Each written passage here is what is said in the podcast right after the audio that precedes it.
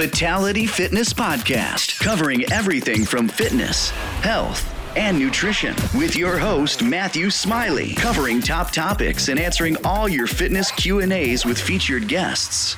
Hello and welcome to the Fatality Fitness Podcast. I'm Matthew Smiley and on this episode I've got special guest Dale Burke. Dale Burke is a personal trainer uh, in Glasgow and works as part of the MTN kind of coaching online uh, community, we would call it um, collective. So there's a collective of personal trainers who all work online together and promote kind of mindfulness, um, training and nutrition. So Dale, for people that don't know you, tell us a bit about yourself.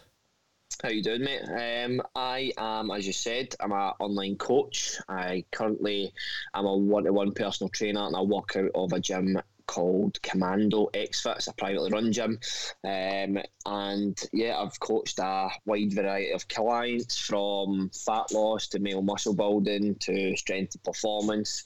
I've actually had massive achievement with drastic fat loss as well with working with an online client losing up to like 81 pounds as well never even met the guy and all through the power of online coaching but yeah just a just a positive kind of young coach say young 28 years age but um, new on the scene pretty much uh, I've only been in the industry for maybe around about two years. Um, well, just pushing on two years, uh, and I was a joiner beforehand. So I was a joiner for about ten years before I came came on board.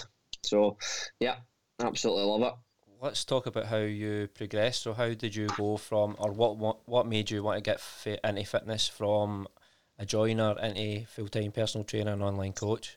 Um, right, well, I think it kind of started from, I think it's the same kind of generic answer for, for a lot of people who started training um, in the first place was the fact that either was a sport for me, it was playing football. I went from playing boy, boys football to uh, trying to play junior, but I was built at the side of a fiver. So, as you can imagine, I was getting slung about by these grown men, and I thought it was time to start training. I actually started training pretty late compared to most people.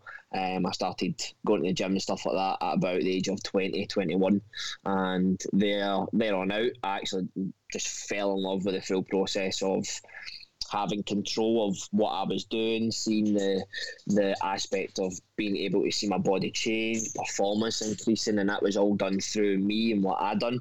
Um, and I generally came pretty obsessed with it to to an extent where it was just constantly just researching everything, trial and error with a lot, a lot of things for a number of years, um, just through myself and like with my mates, and then I kind of started falling in love with the kind of coaching process of things where like, people were asking me questions and I soon found that I had the answers for these questions uh, and I actually enjoy giving the answers and the full coaching aspect of that and then um, as I say I was a joiner but I just didn't really feel like I didn't hate my job. Do you know what I mean? Absolutely. I actually quite enjoyed my job as a joiner, but I just didn't feel a sense of, I don't know, fulfillment almost. Didn't feel like it's something that I wanted to do for a long period of time. Um, and it was just one of the things where I knew I had something. I knew I had I was onto something with this whole coaching thing and the whole nutrition side of things. I knew a lot of, of stuff about it, and I knew my knowledge was quite good. And I felt there came a point in my life where I think we'll touch on that as well, um, where my mental health started to suffer a little bit, and the the whole aspect of training itself and eating better, training like in a, a continuous fashion and having structure gave me a lifeline. Um, and it almost kind of pushed me to think, right, well, if I can do this for myself, then if I'm able to bring this for someone else, then that's definitely something that I want to be doing. And it just kind of pushed me towards that. And I knew that was something that I had to go down. And I knew I couldn't let that go by me. So I just kind of worked hard with that. Um, it was in a case of getting from being a joiner to actually being a coach was a it was a long, grueling process. To be honest with you, it wasn't just a flick of a switch, and it wasn't just like something that you see an overnight success with people some people might think. Um, it was a case of building up a slow clientele base, working two jobs. Like literally, I was there was a point that I was getting up at half past six or six in the morning. I know that's like normal for me and yourself yeah, right now, now, but yeah. with working with, with working two jobs, I was getting up at six in the morning. I didn't start my normal job, my joiner job, till eight. Um, I was writing content out. Then I was being at the being at the gym for half past six or seven o'clock, taking a client, taking my gym, my my my work van to the gym, taking a client for six until seven or seven till eight, getting in my van, driving to work, doing my work from four till eight, then coming home, having something to eat quickly, jumping straight into the gym and taking clients from half half past four, five o'clock, all the way right through to nine o'clock once things started to pick up. So it was it was a definitely long, grueling process of long, long days, and then it kind of got to a point where, as I say, if I was getting enough um, clientele base where the diary was full up with the hours that I had, I knew it was kind of time to make the jump and just kind of go for it. And then as soon as I done that, it started snowballing, as some people might do say. You, and do you think that shows how much you wanted it? Is that you were willing to get up earlier and put the work into the content, and then obviously take your stuff to after obviously doing the joiner shift and then going straight to the gym to, to train people? Do you show that kind of show you that maybe I do want to do it's, this? It's, it's, it's kind of it kind of showed me the fact that I was getting paid for it, and at the time it was like something that I've always, it was just a kind of dream in my head. Do you know what I mean? It was like, I, obviously before all this, I kind of missed out because I didn't want to bore you with the full.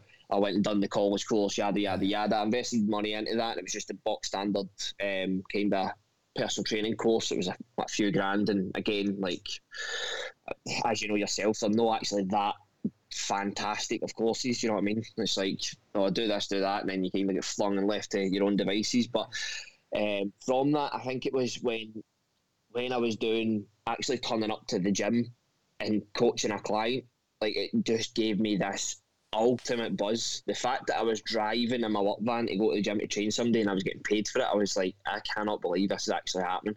Like this is it's, it's, like a, a, dream of mine almost, and it was a proper euphoric feeling driving to work.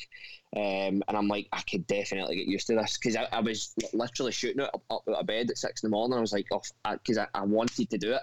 You know what I mean? I'd be, I'd be excited to go and take that one that one client in the morning, and then then go about my day. And then I was coming back, even though I was tired and hungry and all that sort of stuff. But I was there, and I and and I coached the absolute hell out of every single client that comes into the gym, and I loved it. I just honestly like it didn't even feel like work to me. That's the, uh, that's the way it was. Because the thing is, if you wanted it for money, then you would obviously just do homers as a joiner. So obviously, it shows you that the drive exactly. was there to go and do yeah the personal training. Yeah. So we're going to dive in and talk about mental health. Before we do, me and Dale, obviously, we're not we're not saying we're experts in this field. We're yeah. just talking about our own experiences and people that we've maybe dealt with. We advise that if anybody is dealing with kind of mental health to, to seek advice or if you just want to speak to someone, me and Dale are always here for support. So yeah, it's 100%. just to show that to As people. You said, yeah, I think as you said as well, it's like we're definitely. I'm I'm no expert, one hundred percent not an expert, but um, I, as you said, like we've been through stuff on our own. I've been through, and what I, the advice I'm giving is all based off of my own experience and all based off of my own opinion. Um, not every single person will agree with it, and um, there's there's diff- as you say, there's maybe different situations for different people, but this is all based off of my experience and, and my own opinion. And as uh, Matthew said, I think if you do deal with um, bad mental health, definitely seek some professional help first. Yeah. And obviously listen to this podcast because it could definitely help you. That's the, that's the plan anyway.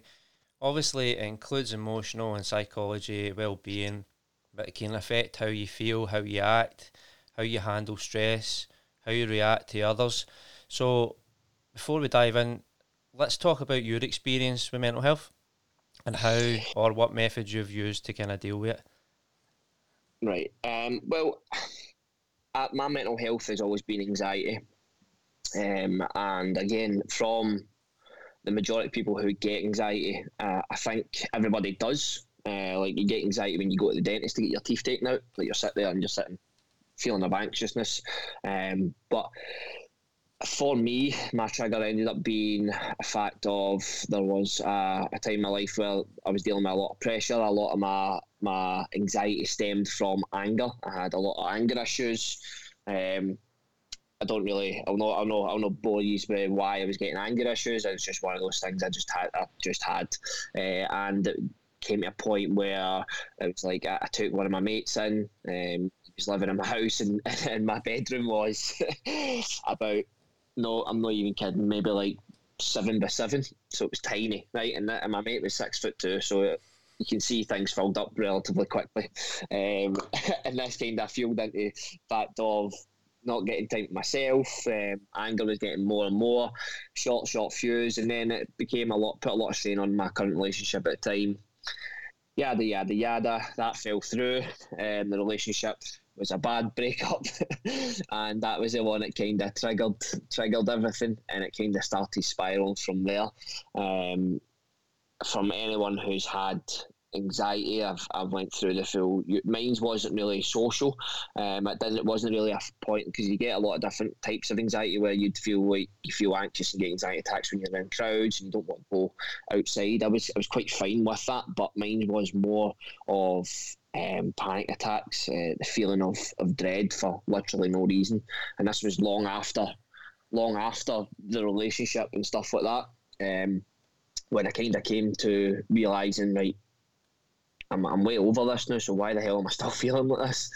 Do you know what I mean? Like, why am I still feeling these feelings of, of dread for absolutely no reason? Like, I, can, I I'll tell you a story. I can remember uh, just like a few times where I would just be driving in my in my in my work van or sitting in my car, just driving, sitting in traffic, and next thing you know, you're listening to music, having quite the time, singing away, and next thing you know, it's just a boom, and you're getting this automatic feeling of dread for no apparent reason. And the best way I can probably describe that would be if you can imagine that you're driving to go get your teeth, every single one and ripped out without any ana, like anaesthetic or anything like that. Picture that ten times worse for no reason whatsoever. And I think the most difficult thing that I ever struggled with with that was I know I no longer had that thing to point my finger on. I had no, I couldn't, I had no other reason to go. Oh, I'm feeling this way because of my bad breakup. Like blame um, on something, yep. Uh, you couldn't, you couldn't pinpoint something, or like as you said, as I said there, like if you, oh, I'm feeling anxious and I'm, I'm, i feel panicky because I'm going to go get my teeth ripped out. Do you know what I mean? It's uh, that it was coming from nothing, and I think that can play a lot, and that and that's that's what kind of puts you into this kind of feedback feedback loop from hell uh, and it's something that I read in probably one of the most interesting books that I've ever read, um, and one that kind of genuinely changed the way I started looking at my mental health was the subtle art of not giving a fuck from Mark Manson, um, and and he speaks about the feedback loop from hell, and it's like where you start to overthink about overthinking, and you're like, oh, I'm going to have this, I'm going to have a good day, and then oh, but what if my anxiety comes in? But then you start worrying about worrying, and then you worry about worrying about worrying about worrying. Right. It's like that's constant, constant feed loop back. Mm-hmm. It's just feedback loop, feedback loop, feedback loop, and it just constantly runs through your mind, and it just feels like your mind's a hundred mile an hour, and that's what mine was constantly like. It was like a sense of I don't know, like fuzziness almost. So if you like picture like a bad hangover and you wake up and you've got that kind of zzz and everything's kind of fuzzy and it's, it was like that on a day to day basis sometimes and it was it was genuinely horrific and I wouldn't wish it upon my worst enemy feeling like that every single day. Um, and it, and it stemmed to a lot of other things like sleep and your sleep's taking a massive effect and us being in the fitness industry know how important sleep is uh, and it's it's very it's very very difficult, and it's going back to that feedback of hell of thinking, oh no, it's coming to time to go to bed. Well, it's something that should be naturally enjoyable. Mm-hmm. You know what I mean? It should be something that you should be going to bed and you should be enjoying. And, oh, thank God, long day, get relaxed, and go to sleep. This was a, a, point in my life where I was like, I cannot, I, don't, I genuinely don't want to go to bed. I don't want to go to bed. I don't want to go to sleep because I'm just going to sit there. I'm going to be sitting. My mind's going to be 100 mile an hour. I can't concentrate on anything. It'd be boom, boom, boom, boom, boom. Literally kind of concentrating on one thing for more than a split second. It comes to that kind of compound effect as well. Is like if you're worrying about sleeping, not getting the sleep, then your next day is affected on everything. It's just a snow. It's kind of a snowball effect for there, as you were talking about Yep. the f- feedback loop. It's just a, a negative feedback loop and constantly, constantly feeding yourself that negativity. So let's talk about ways that you've kind of dealt with it. Um, so the first, the first thing that I would always say, right, and, and it's the first thing that that I started to realise was you have to accept the fact that something's going on, right? The, the, the fact you need to accept the fact that there's something happening here. You can't just bury your head in the sand and think, "Oh, it's fine, everything's all right." It's not all right. You're feeling a certain way because certain things happening. Either that is subconsciously, or you have exactly what I had, or what a lot of people had. It's either depression or you've got anxiety. The fact that you're thinking, especially from young males, um, or even just young people in general, it's you don't want to feel a sign of weakness, thinking, "Oh, I, I, I've got anxiety." Do you know what I mean? You don't want to think that, but you need. That's the first step that you have to take. Is go right, fine. I need to accept the fact that something's happening here. So what can I do right now that's going to be able to figure out how I'm going to be able to uh, change this and how I can, or not even change it, just how can I start to deal with this better on a daily basis because I do not want to feel like this any longer. I I'd don't want to feel like it. I'd it. definitely say that was my problem is that I never dealt with it in a way. So I found Yeah. out. So I found out about sixteen years of age that my dad had um, lung cancer. So rather than me accepting it and try to deal with it, I would try and mask it with going out and partying and, and drinking and taking drugs and going down the, the right path, the wrong path, and then got to a stage where I'm like, what the hell am I doing? I mm-hmm. mean, so I need to either sort my life out and and spend the time that I've got left with my, my father before he passes away. So that's just a way not to deal with it. Yeah, As and I you think said, that's, bring it that's to I attention. think probably, we'll probably touch on that after we've run through what we're actually, what the best way to deal with it first. Yeah. Um, I think, as I say, is definitely accepting the fact that something's going on. Um, and, and secondly, is, as you said, trying to speak to somebody. And I know it can be difficult, uh, uh, as it's a strange and very fr- frosty, touchy subject for a lot of people because, again, you don't want to feel the way you're feeling, you don't quite understand it. And it, you feel that know, a lot of people will understand it, 'cause especially if somebody who hasn't gone through it or hasn't gone through this kind of mental health of anxiety or depression or anything like that. You, you you know for a fact they're not going to get it because you hardly understand it. And if you're trying to explain that to somebody that has never dealt with that, then it's very difficult. You don't want to become a burden almost, and that's the way a lot of people. That's the way I felt, especially. Um, but a problem shared is a problem halved. Do you know what I mean? So you need to you need to open up and you need to let that out because if you're holding that in and you're constantly having that mental battle with yourself every single fucking day, you're waking up and you're having that mental battle with yourself. You need to speak to somebody about. You just need to let it off. You just need to blow it. It's like with eating. Like if you're feeling raging or you're something stressing you out, you know you know for a fact how instantly better you feel when you share that problem with somebody else. If Yeah. something's stressing you out with work, if something else uh, like you're just having a bit of a shitty day and you share that with somebody, you instantly feel better. Just builds up if you don't, doesn't it? Exactly. So don't feel don't if anybody's listening is you're going through it and you've not actually spoke to anybody yet because you think, fuck, I don't really know what what the reaction would be. I don't want to feel like a burden. See, the thing is, you don't know who's got what, who's going through what. Like they they could be in the exact same position as you, and the fact that they're going, I don't want to tell anybody this because uh, they'll not understand. I'll feel like a burden or blah blah blah. Say you open up to somebody and they go, oh my god, mate, I I feel the exact fucking same. And then it's a perfect harmony, and the two of you can help each other out. Do you know what I mean? So it's it's massively important where that is a professional, where that is a close relative, somebody that you trust, or even even somebody that you don't trust and you know who has went through it and you know you can relate. Like somebody to myself, I've got a lot of people that's came up and, and opened up to me after that I've posted um, my mental health post and spoke about my my my mental health. And this is one thing that I feel why I can't speak the way I speak about it right now. I mean, I'm speaking to you on a podcast about it and the more you do it, the better you get, you become it, and the better you accept it. And the fact that more you learn to live with it, um, because in my opinion, I don't think it ever, ever does go away. I, in my opinion, I don't. I, I still deal with it. I just find better ways to deal with it. Aye, controlling it. Um, and I know how to control it. It's it's one of the things. I think it's definitely something that will always stay there. And I think the more you speak about it, the better you become of dealing with it, and the more open you can be, then you feel a sense of achievement when you start to help somebody else. They can relate to you, and it's literally like that. That sense of relatability is massive when it comes to mental health because I, I generally remember I was listening to the radio one day driving down driving I don't know what the hell I was driving but um, and, I, and I, it was on the radio and they were speaking about mental health and there was these different people coming on and they were being open about it and they were saying these things and I'm like I fuck I, I know exactly what you're talking about like I get I know exactly what you're saying I know what you're saying it didn't like to most people maybe sound like mumbo jumbo but I was like I know exactly how you're feeling and I genuinely like I nearly started greeting because I felt like oh my god I'm not the only maniac here Mhm. do you know what I mean I'm not the only mad person that's going through all this sort of stuff because you're not alone. That's the thing.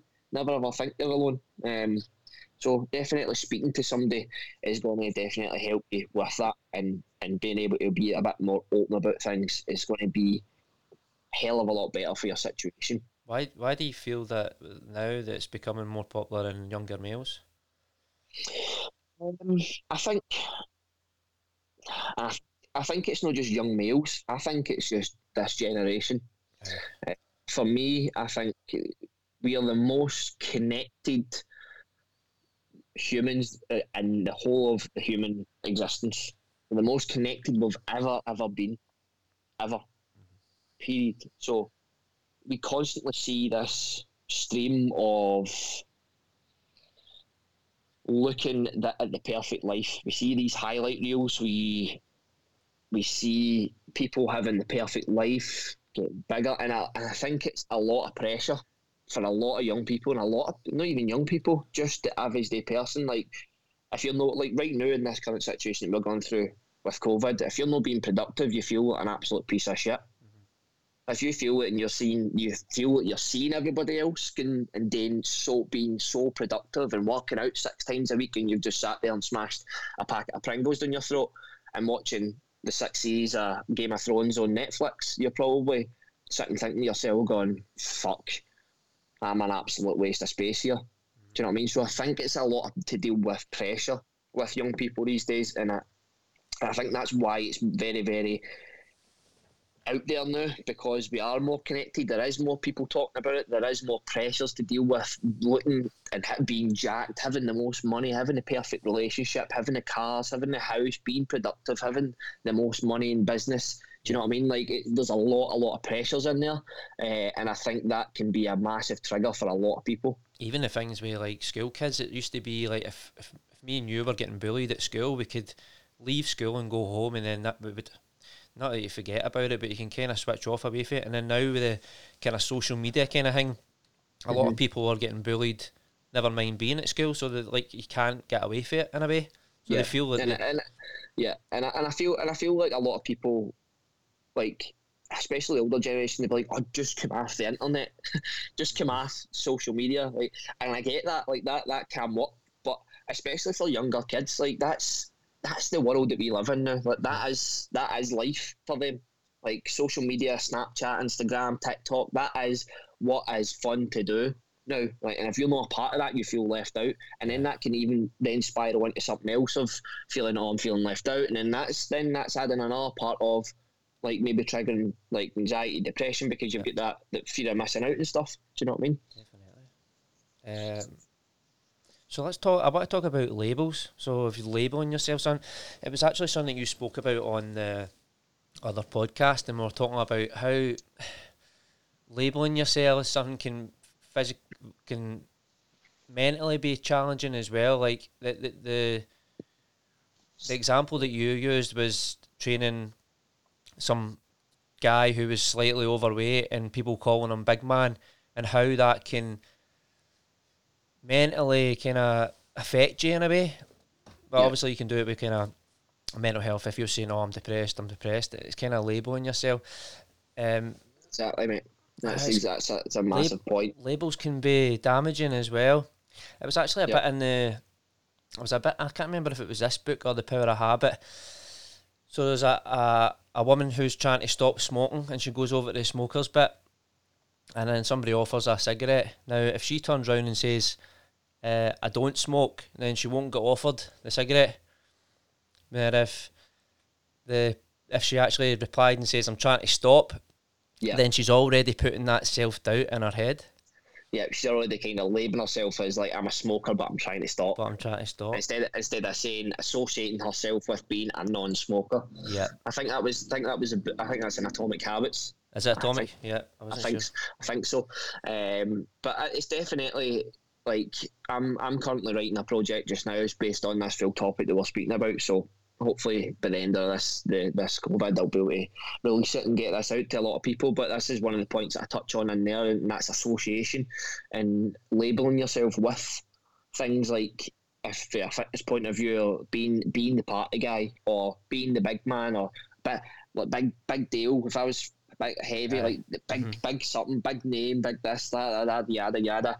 Like or the party guy or the guy goes to the football and gets mad with it all the time and like all that sort of stuff. Like just labeling yourself is then just making you feel associated with that what everybody sees you as. Yep. And the exact same when it comes to your mental health. And it was it was actually my missus that taught me this kind of lesson. I don't even think she probably knows. She probably doesn't even know that she's done this.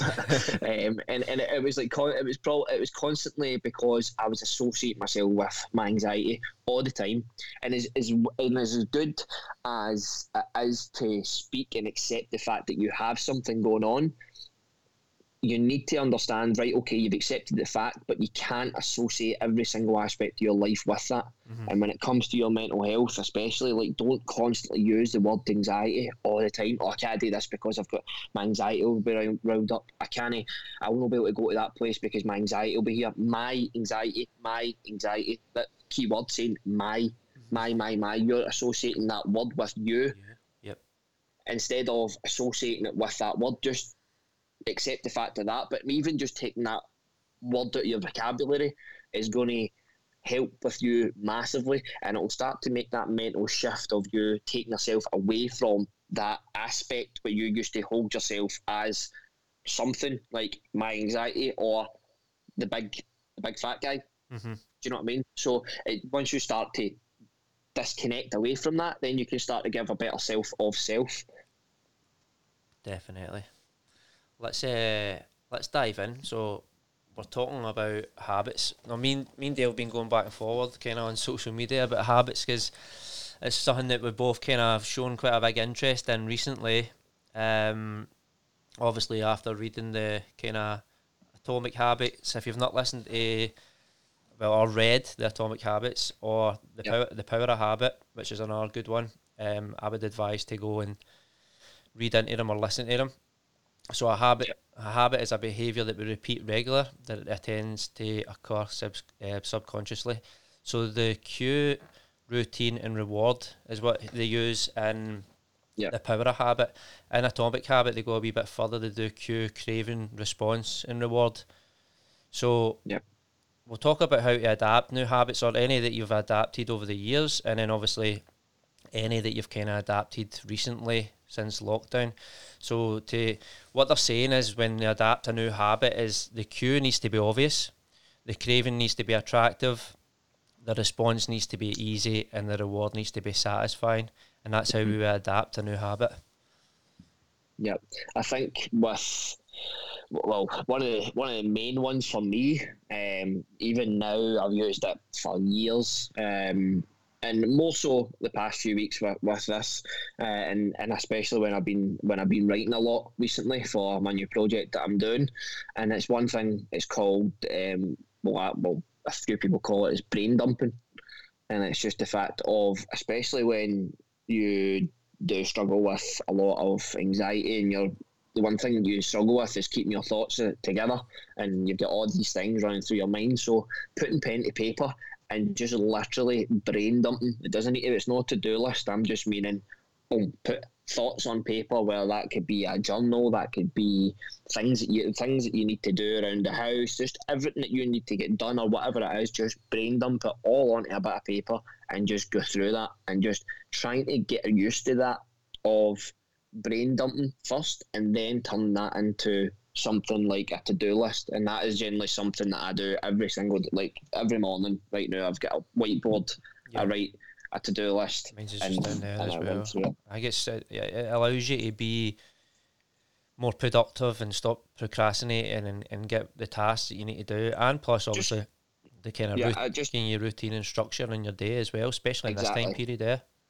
Yeah, exactly. That's the main thing for me. I think it's giving me structure, um, and I think for a lot of people, it gives it gives you structure for any to do list.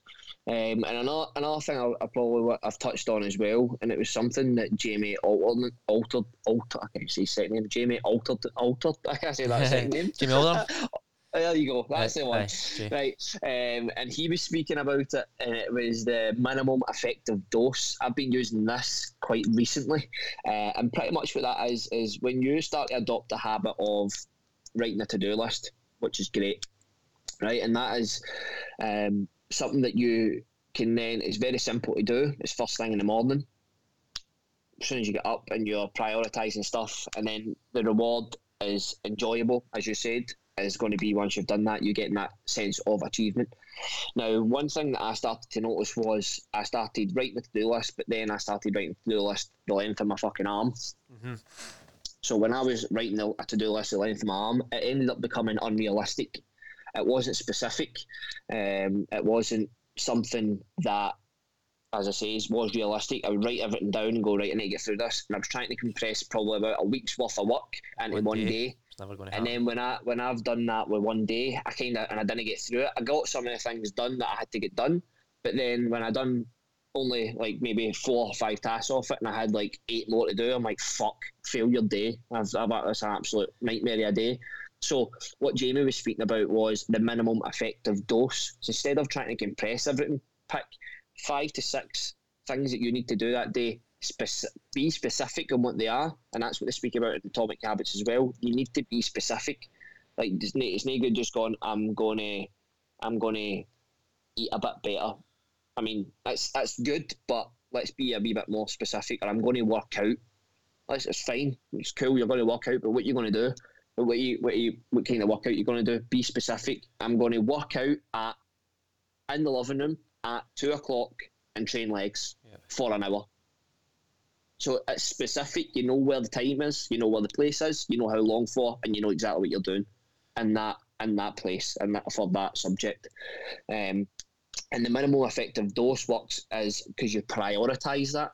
It's going to be maybe five things that you prioritize, and when you think about it, right? Let's take working out for example. If you if you commit yourself or you overly commit to saying right, I'm going to train six days this week, and you only train four, you're going to feel like a failure because you've went um, I've- you've overcommitted yourself to training six. That's because you're But uh, making the habit too hard as well, eh? That's when we need to start looking at that kind of, as you said, it's like you need to minify it before you can maximise it. Yeah. So if you then go instead of doing six workouts, let's say I'm going to work out three times this week.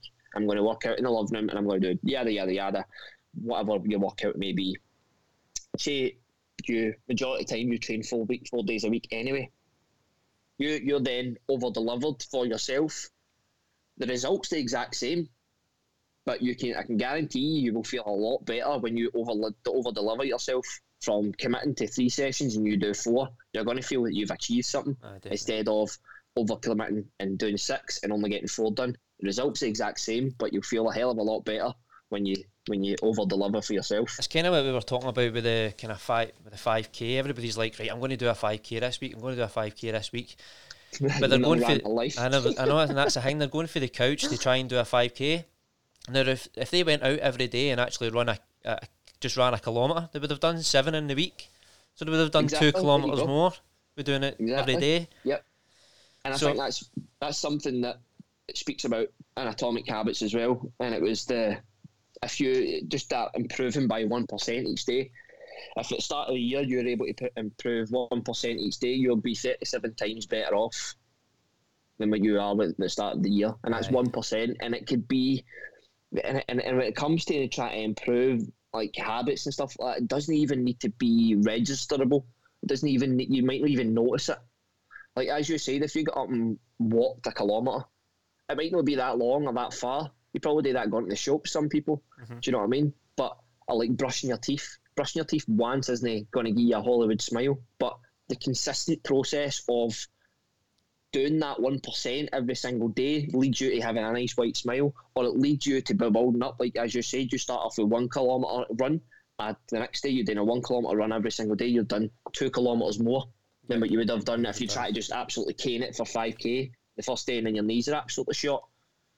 Yeah. Do you know what I mean? So it's that improving by one percent can make massive, massive changes. Minimum effective dose, small, small changes can create massive, massive outcomes. I took this other bit out of the book. So your outcomes are a lagging measure of your habits. Your net worth is a lagging measure of your financial habits. Your weight is a lagging measure of your eating habits. Your mm-hmm. knowledge is a lagging measure of your learning habits, and your clutter is a lagging measure of your cleaning habits. So you get what you repeat. So if you look at it from a good point of view, so good habits, so your net worth, if you save a wee bit every day, by the end of the year you've saved a good bit of money. Now, if you were a millionaire and you spent more than you earned, then you're going to end up with bad habits, eh? spending, Yep. overspending, financial habits. Your weight, obviously, is a lagging measure of your eating habits. Obviously, the more crap food or over consuming, you're going to gain weight, so that's a bad one. And then the good way would be reducing your calories, eating healthier, you're going to reduce your weight. Your knowledge, Yeah. so learning, uh, obviously, learning, reading books. If I pick up a book tonight, I'm not going to be a genius, and and I, but in a year's time, I can pick up things from books, and, and obviously we always listen to the kind of atomic habits or the Exactly. power habit, we've picked up kind of stuff over the, the time of just listening to that book, and your cleaning habits. Obviously, the more you get into a habit of cleaning, it's a good habit. You're going to end up with a cleaner environment, or if you're Mhm. untidy, you're then going to end up with that clutter, and that's just Yep. over time as well accumulate. Definitely. hmm That's it, and I think it's um, what you what you were saying about just again just those like improving one percent in one way and improving one percent the other way. So positive and negative, they all have that some sort of domino effect, and I've spoke about that before on my social media. It's like when it comes to um, everything kind of living in harmony. Like if you're able, if when it comes to your physique, if you improve your exercise by one percent, your nutrition one percent, your sleep by one percent, your recovery by one percent, everything else starts to knock have that knock on effect. You improve your nutrition one percent, you probably work out a little bit better. Once you've worked out a little bit better, you probably recover a little bit, sleep a little bit better. Once you've slept a little bit better, you're recovering a little bit better, and it's that full kind of process of the domino effect, and it's that improving by one percent where everything just starts to kind of snowball forward in the right direction. But it's very, very easy to get that misconstrued, and Go the opposite. that one that one wee biscuit that you had is is not going to have a massive difference. It's not going to make a massive effect to your day to day life. But if you do that one wee biscuit every single day, that's going to eventually accumulate up to a big amount of calories by the end of the week, and then that could be that biscuit that's overshot that your calories for that week, and you're now no longer in a calorie deficit to lose fat. So you're now in maintenance or a, a calorie surplus. And it's the exact same when it comes to your sleep and your recovery. If you're not sleeping well, I might not be it might be all right for that one day, but if you keep, you keep continuing in that negative habit, going in the opposite direction, then quickly you'll soon see that everything else will start to knock on, knock on, knock on. That will have effect on your nutrition, then it will have effect on your, your performance in the gym, then it will have effect on your physique, then it will have effect on your mental health. There's a lot of things that that when it comes to that one percent, and it's a very, very fine line where you can shift in the right direction or you can take that shift in the opposite direction. And it's very, very important that you notice that difference of if you do make that mistake or you do make that one negative change to go right. I fucked that up today. We're all good. Let's make that one percent improvement back the other, Other way. way, yeah. There's another thing he talks about as well. We'll talk about habit hacking, right? So the cue for this one that he uses is that a guy comes in from the house, he puts on the TV and he's got associates with sitting on the couch with eating biscuits. So he's the the reward with that is the kind of sensation of uh, serotonin when he eats the chocolate, right? So the other way that he talks about hacking it is rather than when you come in the house before you sit on the couch, have your gym bag sitting ready. Lift the gym bag, go Yep. to the gym and get the same sensation, uh, serotonin release when you have uh, at the gym for working out. So again, Mm. you're getting that same cue routine. So the routine's going to the gym rather than sitting on the couch, and the reward is the serotonin release that you get from um, exercise or instead of eating. And that, yeah, that I think I've, I think the, I think it was uh, one of the other ones as well. I've actually told a few of my clients it was trying to read books, especially when it comes to reading a book. Like for me, I've I'm a terrible, terrible, terrible reader. But I'm getting a lot better now the more that I'm reading. But I've uh, I think I'm well. I've not been tested for dyslexia, but I, I definitely do have that. Like it takes a lot for me to read and and let things sink in. Sometimes I need to run over the same line about three or four times for it to actually register in my brain. Uh, spelling stuff that's terrible. But anyway, the the more that I read, the more that I was getting better. So it is a difficult thing to fall into. Like enjoy reading. Mhm. I never in my life thought I would ever say I actually enjoy reading because the amount that it, it- it's given me and the amount of value it's given me. But what I'm saying to my clients, and I and I learned that for Atomic Habits as well, and it's something as you said, like leaving something there. So if you're struggling, you, you, you get the good intentions of all. Of always gone right, I know, yeah, right. Motivation to go. I'm going to read today. I'm going to read that book tonight. Definitely, I'm going to read that book tonight. Going to read that book tonight. Boom, comes twelve o'clock and you go, shit, it's twelve o'clock. I need to go to bed. I'm up mm-hmm. in six hours. Do you know what I mean? You go in, you go to bed, and you go to sleep, and you go, oh, I forgot all about that book. So what you can do with that book is then before you get up, once you get up in the morning, you make your bed, you get the book, sit the book in the middle of your pillow, and you know then when you get into bed, you see that book right in front of you. You go right. It's a reminder to go. Let's read this book. it comes back to the, the what you need for the habit. So it comes to cue, make it obvious. Yeah. Make it attractive. So it might be that you do say you do it, put it put the book out in your bed, first thing in the morning, you read two chapters and then your reward is have a coffee. I mean I know even with watching your social media, I know that your reward for drinking a glass of water is to have a glass of coffee after it. So there's so the cue's there so that when you drink the glass of water, your reward is to have caffeine.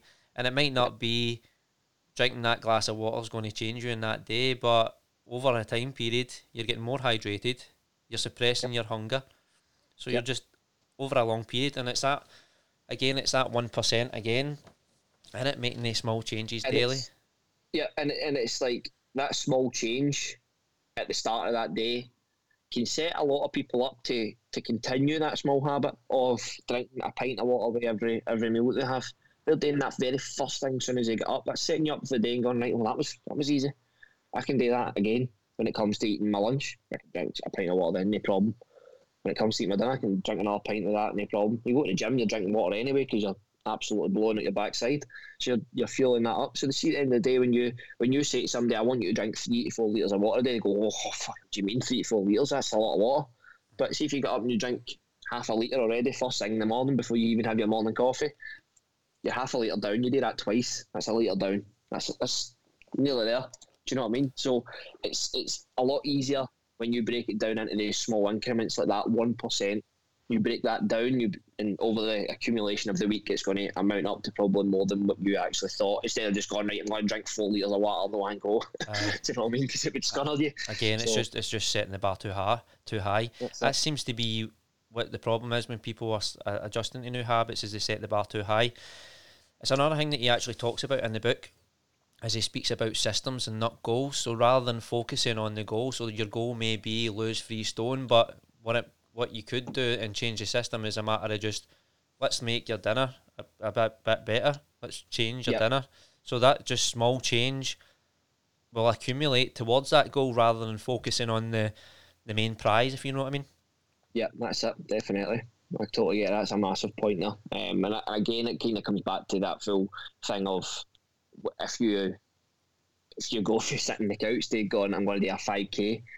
Do you know what I mean? It's like it's no, it's not going to happen. Well, you, it will happen, but you you'll hate it and you'll never do one again. And that's the thing. It's like the same with the the the habit as we were saying. It's trying to get rid of the the other way about of doing it is the reward, make it non-satisfying. The response, make it hard.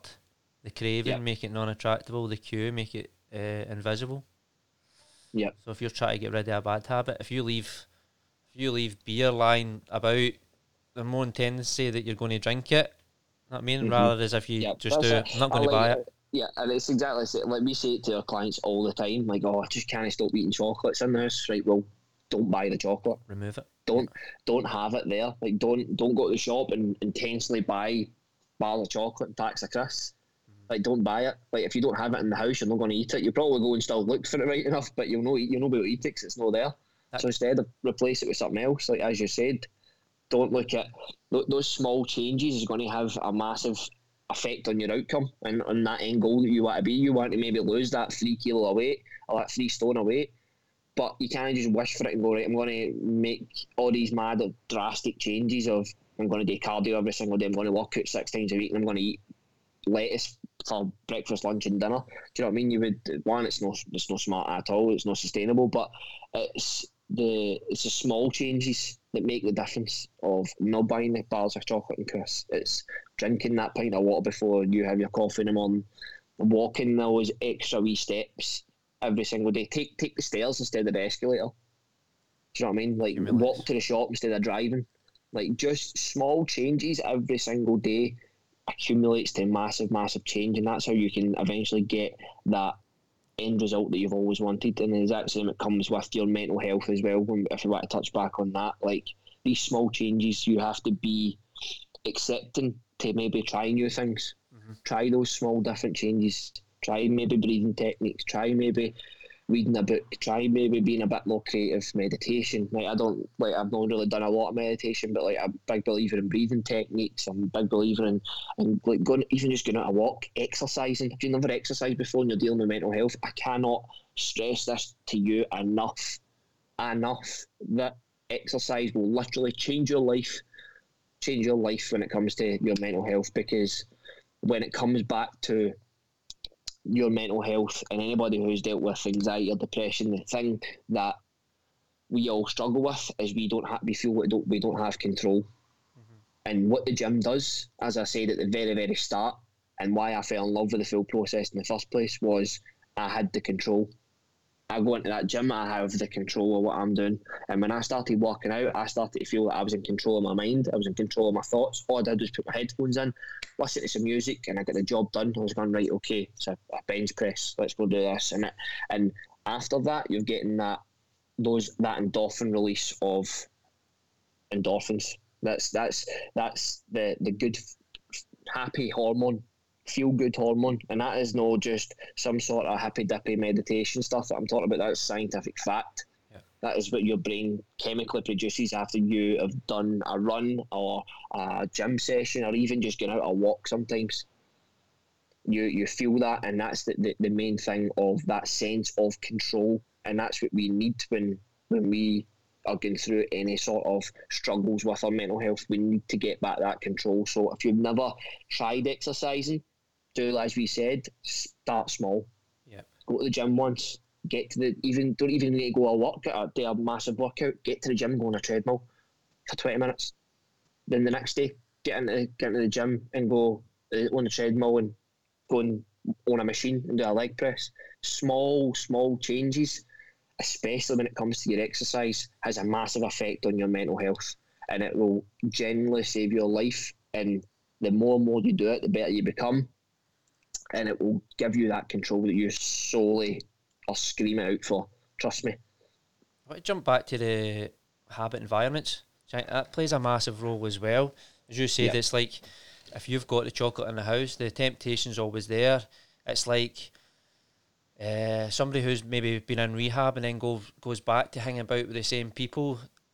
That temptation is always there to, to, to go back on the, the drugs. Or if the opposite way, if if you're somebody who's trying to come off alcohol and go to AA meetings and all these other people are supporting each other and, and staying off it, then you're more likely to kind of yeah. Yeah, you, feel, you, you, you, feel, you, feel you adapt to your environment, don't you? And it's the same with you yeah. when you go to the gym. If you went to the gym, start going to the gym, see all these people starting enjoying themselves and, and exercise, then you think to yourself, right, I might be part of this. Mm-hmm, exactly, and I think that's why one of the things that why MTN's so successful and I think what, or even, or even any like yourself with, with your own company and your own brand, like people, people don't just necessarily come to you. Of course, it's a result driven industry, and they want it, they want a result at the end of the day. Like that's that's a first and main goal. But a lot of people have came to MTN, came to me, Dale Burke Fitness, with you and your company, that, eh, that because they feel part of something. Yep. They, they feel part of, of a community. It's not about it's not necessarily only about the result anymore. It's about feeling part of that, of being a something bigger than themselves. And it comes to that whole aspect, and if that's creating a positive reaction or a positive outcome, then you're going to keep on doing it. And it's as you said that you you you become a product of your environment. Yeah.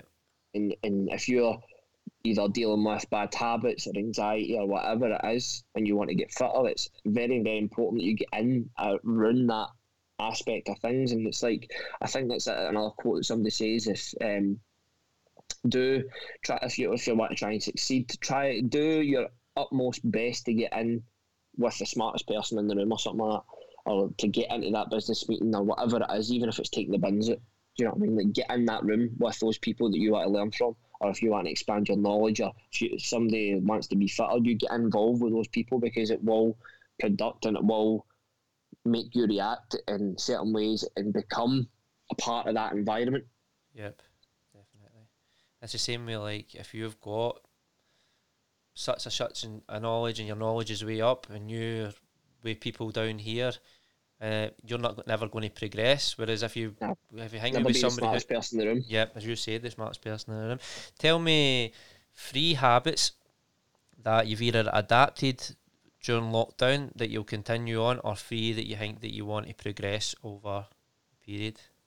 Oh, good question. Put good on the, question. On the spot. Good question, mate. Um, right, well, number one is what I spoke about is using minimal effective dose. That is something that I have adapted, um, as I spoke about. That I used to write a lot of big, massive, unrealistic lists, and I now break them down into five things, five or six things, prioritize them, and I get them done.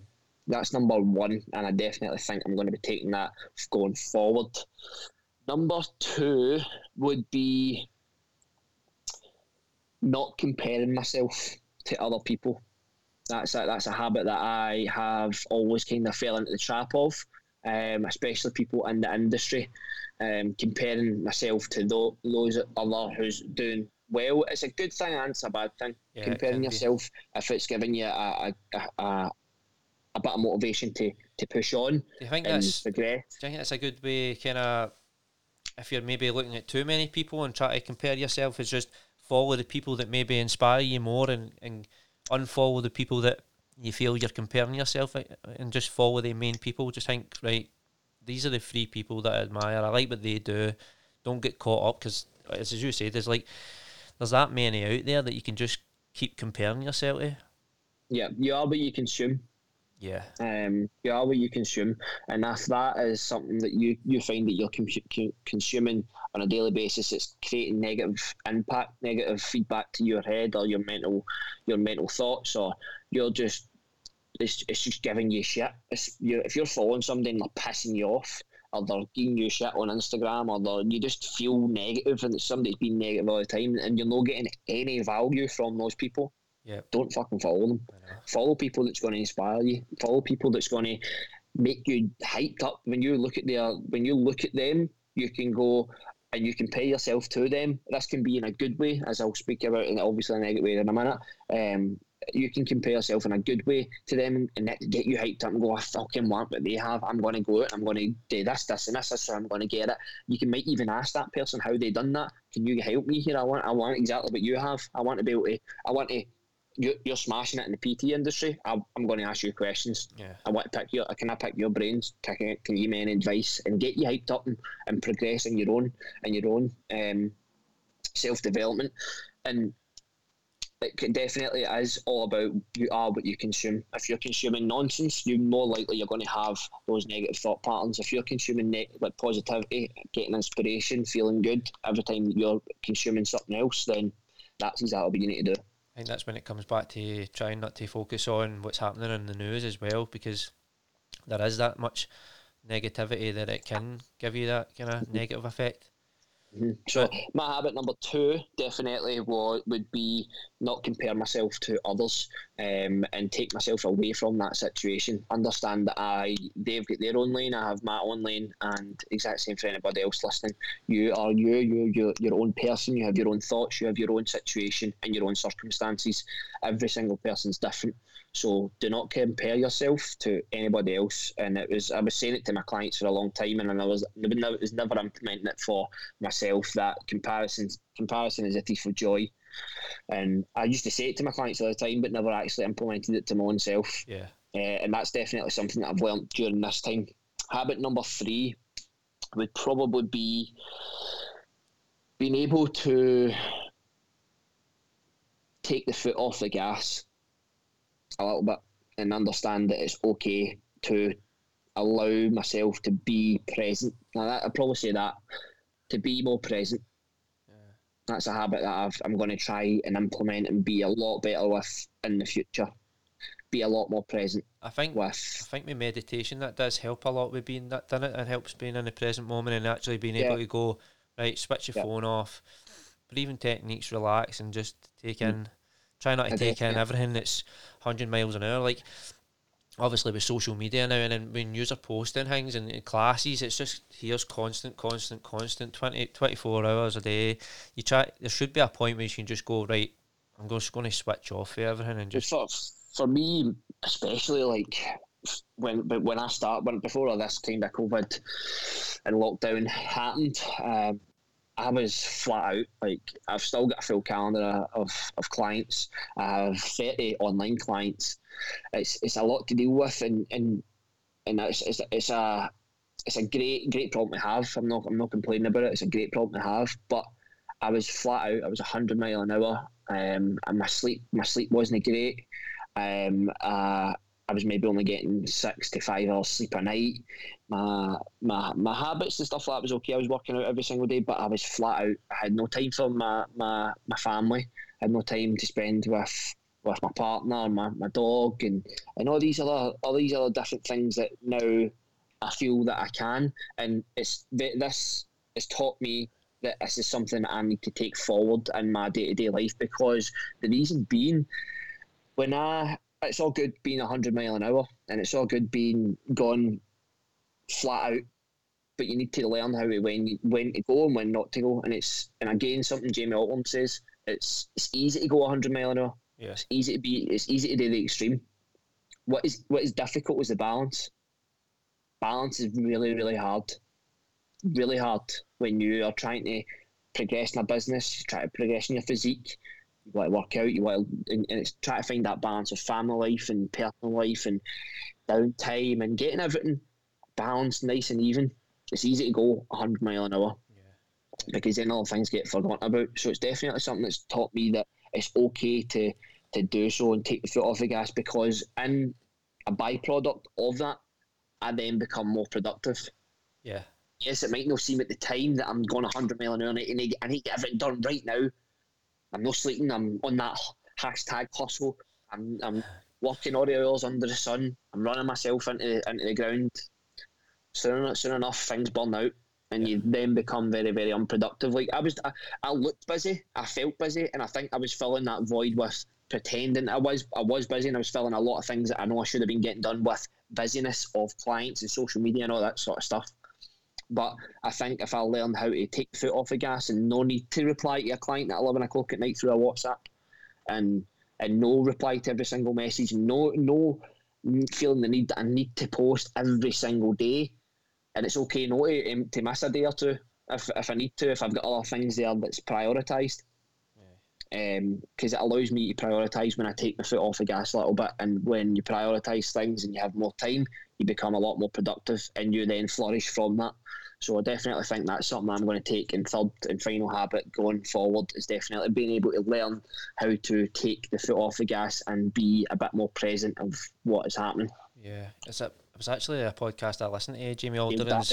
it's actually a, thing podcast I listened to, eh, Jamie Alderton's, when he speaks to James Clear, the author of Atomic Habits, and he said that he's actually not come off his mobile phone in nearly five or six years.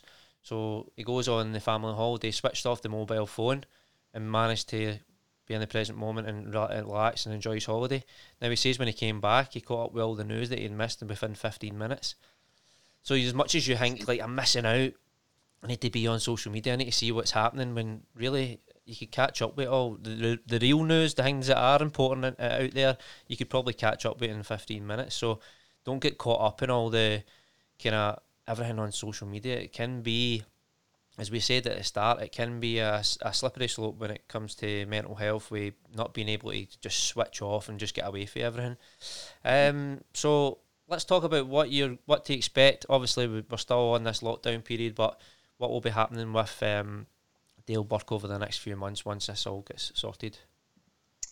Well, for me, um, the biggest thing that I'm pushing on is definitely this project that I'm working on. Um, I don't actually know what exactly it's going to be yet, but it's definitely something going to be involved in with what we were speaking about. And I don't really want to give too much away, but um, that's the next thing for me. It's definitely going to be some form of project that people can can get involved with, and I generally think it's going to help a lot of people. Uh, hope hopefully it has a, a massive impact and that's definitely something that's going to be getting pushed over the next the next few weeks. If I can get this done for the time the lockdown is done, then great. But I'm not going to rush it yeah. because it's something that's massively important to me.